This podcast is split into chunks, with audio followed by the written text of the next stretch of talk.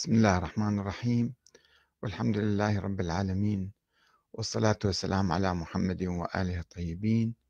ثم السلام عليكم أيها الأخوة الكرام ورحمة الله وبركاته. ومرحبا بكم في برنامج أنت تسأل وأحمد الكاتب يجيب.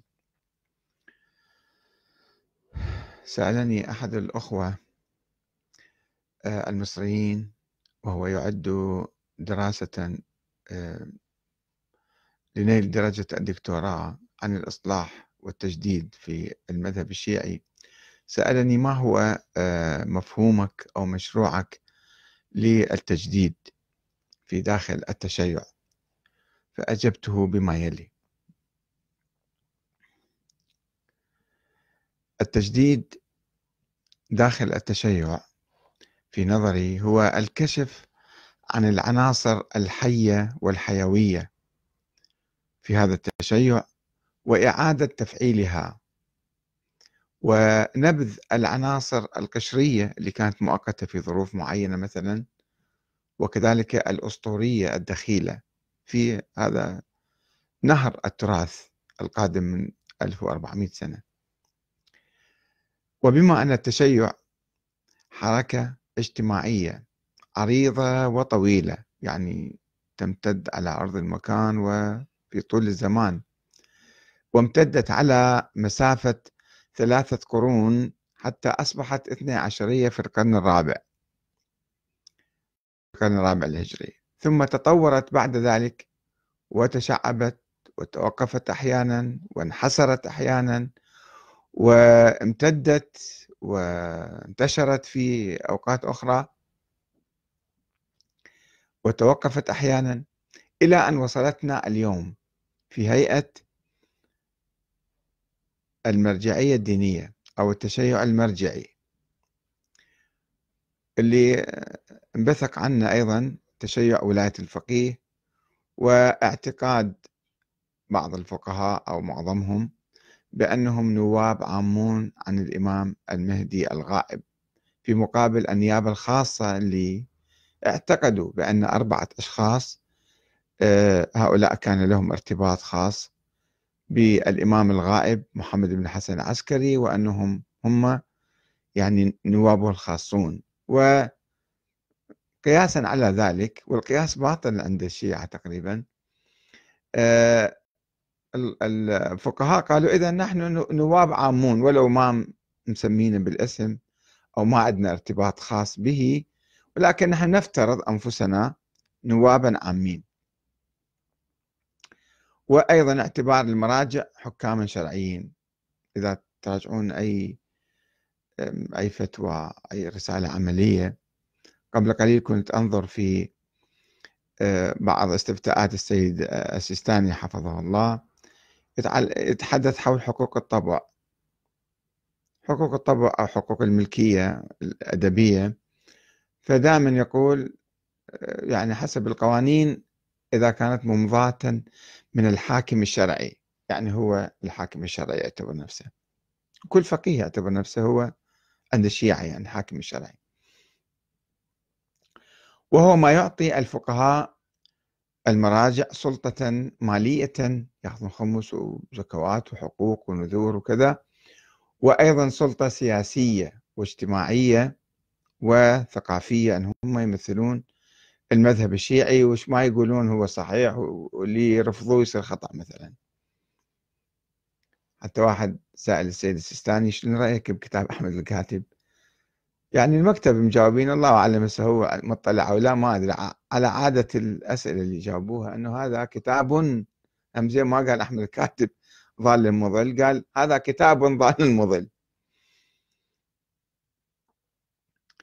آه، فإن عملية التجديد لابد أن تعود إلى المنابع الثقافية الأولى الواردة عن الإمام علي عليه السلام وتجربته السياسية سواء بالتعاون مع الخلفاء الراشدين الثلاثة أو عن طريق الحكم بنفسه وقيادته الحروب وتعامله مع المعارضة الداخلية الخوارج مثلا بروح ديمقراطية عادلة. هذه تجربة الإمام علي يمكن نحن نستفيد من عندها وقد تلمست مبدأين رئيسيين في تجربة الإمام علي وهما العدل والشورى واحترام حقوق الإنسان. طبعا هذا جزء من الشورى والديمقراطية. كما تلمست مبدأين في تجربة آه، كما تلمست في حركة الإمام الحسين ثورة على الظلم والطغيان والاستيلاء على السلطة بالقوة والوراثة وإلغاء الشورى اللي قام بها معاوية. فالإمام الحسين كان ثورة على حالة الاستبداد. آه، وهناك محطة أخرى في تاريخ التشيع.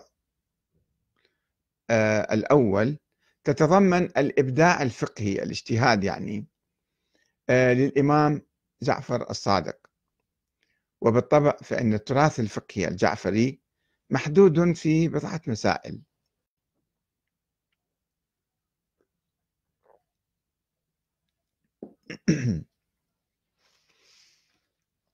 أن هذه العناصر الثلاثة العلوية والحسينية والجعفرية يمكن أن تشكل عناصر إيجابية مفيدة للمجتمع الإسلامي اليوم. اليوم ممكن إحنا نستفيد من عندها. ولكن المشكلة تكمن في النظريات المنحرفة والمغالية والقاتلة القاتلة. هناك نظريات قتلت الشيعة القائمة على نظرية الأسمة والنص والسلالة العلوية الحسينية والغلو بأئمة أهل البيت إلى حد رفعهم إلى مستوى قريب من النبوة أو حتى قريب من الألوهية عند الغلاة. بالقول أن الأئمة لديهم ولاية تكوينية فيرزقون ويحيون ويميتون ويديرون الكون بالنيابة عن الله. هذا طبعا قلة من الناس كانوا ولا يزالون آه، يؤمنون بذلك بعض الغلاة. وقد كان لهذه النظرية نظرية الإمامة الإلهية آثار سلبية على الشيعة. عندما دفعتهم لاتخاذ مواقف سلبية من الصحابة والخلفاء الراشدين لأن قراءة تاريخية تؤثر على واقعهم المعاصر اليوم عبر التاريخ. اتخذوا موقف أنه ما دام هناك نظرية نص وأن الله قد نص على الإمام علي أو الإمام النبي نص على الإمام علي فلماذا الجماعة التاريخ صار بهالشكل اجى أبو بكر وعمر وعثمان وكذا؟ فقالوا هؤلاء اغتصبوا الخلافة من الإمام علي. طبعا هذا يفتح الباب أمام الكراهية واللعن والسب والشتم والكذا والنفاق والارتداد وما شابه. والقول بردتهم وهو هذا الشيء التاريخي آه، أدى إلى رد فعل من أهل السنة ضد الشيعة عبر التاريخ وتكفيرهم وعزلهم ومقاطعتهم. حتى قبل يومين أحد الأخوان من كردستان هو ناشئ في عائلة سنية وشيخ يدرس دراسة سنية يقول آه، أردت أن أتزوج واحدة من عالم أيضا سني. قال ها أنت فيك أثر شيعي. فيك شوية ها متأثر بالشيعة فما قبل يزوجها. يعني شوف شلون المقاطعة مشكلة يعني هذه. فكيف إذا شاف له واحد شيعي من كربلاء ولا من النجف ولا من البصرة ولا من كذا كيف يكون موقفه تجاهه؟ في شوية كراهية. في جدار من الكراهية والعداء بين طائفتين من المسلمين على قضايا وهمية على قضايا ما لها حقيقة يعني. بسبب هاي النظرية أنا نؤمن إحنا الشيعة يؤمنون يعني أنه النبي نص على الإمام علي وجماعة سرقوا الخلافة من عنده وكذا وفي حالة في عملية حمقاء حقيقة يعني القراءة التاريخية المغلوطة. وقد استمرت نظرية الإمامة الإلهية في الخط الإسماعيلي بعد جعفر الصادق انقسموا إسماعيلية وموسوية. هذا الخط الذي أقام الدولة الفاطمية ثم استمر بعد سقوطها بصورة سرية حتى اليوم. هناك أئمة إسماعيليون في الستر مختبئون تقية يعني منذ سقطت الدولة الفاطمية قبل 800 900 سنة إلى اليوم هم مستمرين في هاي الحالة. وعندهم نواب. شيخ الإسماعيلية هذا يعتبر هو نائب الإمام. والأئمة يموتون مو باقين أحياء إلى يوم القيامة لا. الأئمة الإسماعيلية واحد بعد واحد يموتون ولا يعرف بهم أحد إلا الشيخ الأعلى عند الإسماعيلية. هو أيضا يقول مرتبط بارتباط خاص يعني نائب خاص. ويقول الإمام مثلا مات اجى واحد آخر بمكانه. وطبعا انشقوا الإسماعيلية انشقاق آخر قبل حوالي 200 سنة. آه، أنه اجى واحد قال أنا الإمام المستتر. صار أغا خانية يسموهم. أغا خان الآن موجود. يقول أنا إمام. أنا الإمام الإسماعيلي اللي لازم ومعصوم وكذا وكل شيء عنده. فهذا خط. الخط الآخر اللي هو أكثر منتشر اليوم هو الخط الموسوي. هذا الخط الموسوي وصل إلى طريق مسدود بوفاة الإمام الحسن العسكري سنة 260 للهجرة دون خلف. ما عنده ولد فوصل إلى طريق مسدود. فتفرق شيعته ووقعوا في الحيرة وقال فريق منهم بوجود ولد مخفي له وأنه هو الإمام الثاني عشر وأنه هو المهدي المنتظر وأنه غائب وأنه سوف يخرج. بس النتيجة العملية لهذه الفكرة أن الشيعة ماتوا عبر التاريخ.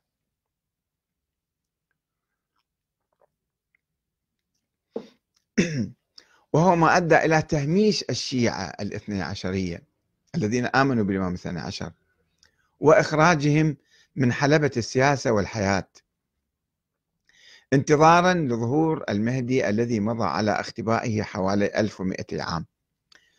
ورغم أن الإيمان بوجود الولد المخفي كان يقوم على فرضية وهمية إلا أن الشيعة عبر ألف عام ابتدعوا فرضية أخرى هي المرجعية الدينية وأن الفقهاء هم نواب عامون لذلك الإمام الغائب وأعطوا لأنفسهم سلطة سياسية فوق الملوك والشعوب حتى أنهم كانوا يعطون إجازات للملوك الصفويين والقاجاريين والرؤساء الجمهوريين للحكم باسمهم وهو ما يحدث اليوم في إيران والعراق تقريبا. في إيران بصورة رسمية رئيس الجمهورية ما يصير يتولى المنصب ماله بعد ما يفوز إلا ما المرجع أو القائد أو الولي الفقيه أو المرشد يوقع عليه. وإذا ما وقع ما يصير رئيس جمهورية حتى لو انتخبوه من الشعب. بالعراق مو هالشكل ولكن بصورة تقريبا أيضا إذا المرجع رضى على رئيس وزراء يمكن هذا يدعمه. وإذا ما رضى عليه يمكن يقول له قوم روح استقيل. انزل روح غير جيب واحد آخر مكانه. فأيضا هناك دور للمرجعية. فهذا واقع الشيعة وهذا فكرهم عبر التاريخ. وهدفنا من التجديد العودة إلى الفكر الشيعي الأول. كما كان يفهمه الإمام علي عليه السلام. وهو الفكر القائم على الشورى يعني الديمقراطية والعدل. وأيضا فكر الإمام الحسين وتجربته يعني وروحه. آه، المقاوم للطغاة والمستبدين والحكام العسكريين. ورفض نظرية هذا يعني الآن نقول رفض نظرية المرجعية الدينية التي تدعي الشرعية الدينية والسياسية باسم الإمام المهدي. ولا أعني أنه إحنا ما لازم عندنا علماء. لا لازم يكون عندنا علماء ومجتهدين فعلا. وهذا نادر عندنا حقيقة اليوم. عندنا آه، أشخاص يدعون الاجتهاد وهم مقلدون في عقيدتهم وفي أصولهم وفي فقههم. ولكن أن واحد يجي يقول لك أنا نائب الإمام هذا شيء خطير جدا. أنا أرفض هذا الشيء ولا لا أرفض وجود علماء بل أدعو إلى يعني وجود العلماء. وعندما نعود إلى نظرية الشورى الشيعة إذا عادوا إلى نظرية الشورى سوف يحلون 90% من الخلاف مع المسلمين السنة. والشورى مو بس الآن من أول يوم. أنه الحكم شورى الحكم مدني مثل ما الآن السيستاني يقول. الحكم مدني من أول يوم كان حكم مدني. ما كان عندنا شيء اسمه حكم ديني. بعد النبي صلى الله وسلم عليه النبي ترك الناس شورى تركهم حتى هم يديرون أمورهم وهم ينتخبون الحاكم اللي يردوه. فمن أول يوم كانت الحكومة شورى مثل ما الآن من 1200 سنة على الأقل. بس إحنا في فترة معينة قلنا لا الحكم ديني والإمام الله ينص عليه. والله يعينه ولازم يكون معصوم لازم يكون كذا. هاي الفترة خربطت علاقاتنا إلى اليوم. فعندما نعود إلى نظرية الشورى ونقول يا ترى الحكم من أول يوم كان شورى الإمام علي كان يؤمن بالشورى الإمام الحسن يؤمن بالشورى الحسين يؤمن بالشورى. فما عندنا عقدة بعد ويا أبو بكر وعمر وعثمان. يمكن ننظر لهم حكام عاديين. يعني ما نقدسهم ونقول ذولا الله نص عليهم أيضا. ولا نخليهم جزء من الدين. لا هم صحابة حكموا. يمكن أخطأوا يمكن أصابوا يمكن كذا. يمكن ننظر, ننظر لهم بموضوعية. من دون يعني تفسيق وتضليل وكذا وكذا وكذا ولعن وسب وشتم. هل عشان نتخلص من عندها فنتحرر من العقدة التاريخية اللي إحنا كوناها أو ناس أسلافنا ذولا كونوها وخلقوها لنا مشاكل. الآباء يأكلون الحصرم والأبناء يدرسون. إحنا لازم ندرس الآن سنة تقوم توجعنا وتحدنا لأنه آبائنا قالوا في النظرية معينة. فاذا في الحقيقة 90% من مشاكل الشيعة راح تنحل لما نحن نؤمن بنظرية الشورى. ونحرر بالتالي سابقا ونحرر الشيعة من سيطرة المراجع الدينيين الدكتاتورية. هناك دكتاتورية باسم الدين. نرجع أقول لك أنا أنا حاكم شرعي. أنا نائب الإمام. ما يصير تنتقدني. الراد علينا الراد عليهم كالراد علينا والراد علينا كالراد على الله. هذه حديث كاذب هذا مو صحيح. فشوفوا هاي تعطي منزلة دكتاتورية للمراجع. نحتاج علماء أكرر. نحتاج علماء نحتاج فقهاء. بس مو عندهم منزلة أنه هذول كلامهم كلام الله صار. الراد عليهم كالراد علينا والراد علينا كالراد على الله. لا شنو الكلام الغلو بالمراجع؟ آه نعم. ف وبذلك وذلك بتجاوز نظرية النص وإعادة النظرة الإيجابية للخلفاء الراشدين باعتبارهم حكاما سياسيين. لهم إيجابياتهم وسلبياتهم. آه كأي حكام آخرين غير معصومين. الأخ ما أعرف يسمعنا ولا نتكلم ولا لا يتصل كل ساعة يعيد الكلام. وعندما نتحرر من نظرية الإمامة الإلهية ولا سيما عندما نكتشف أسطورية وجود الإمام الثاني عشر فإن نظرتنا لأئمة أهل البيت ستعتدل تصير معتدلة. وتكف عن الغلو بحقهم وننظر إليهم باعتبارهم علماء أبرار. لهم إيجابياتهم كما ربما لهم أخطاءهم أيضا مو معصومين يمكن يخطئون في بعض المسائل. ونخرج بذلك من العيش في كهوف التاريخ وصراعات الماضي السحيق. ونهتم ونفكر ببناء أنظمتنا السياسية والاجتماعية وتحقيق الأهداف الآنية والمستقبلية. التي تهم الجميع. وليس من الضروري أن نحافظ حتى على اسم الشيعة والتشيع. المهم يكون جوهر التشيع عندنا. بقدر ما يهمنا الالتزام برؤية أهل البيت حول العدل والشورى في مقابل رؤية أو رؤى الأمويين والعباسيين اللي كانت قائمة على الظلم والاستبداد والدكتاتورية والوراثة توريث الحكم ورؤية أهل البيت حول الثورة والمقاومة ضد الظالمين والمستبدين.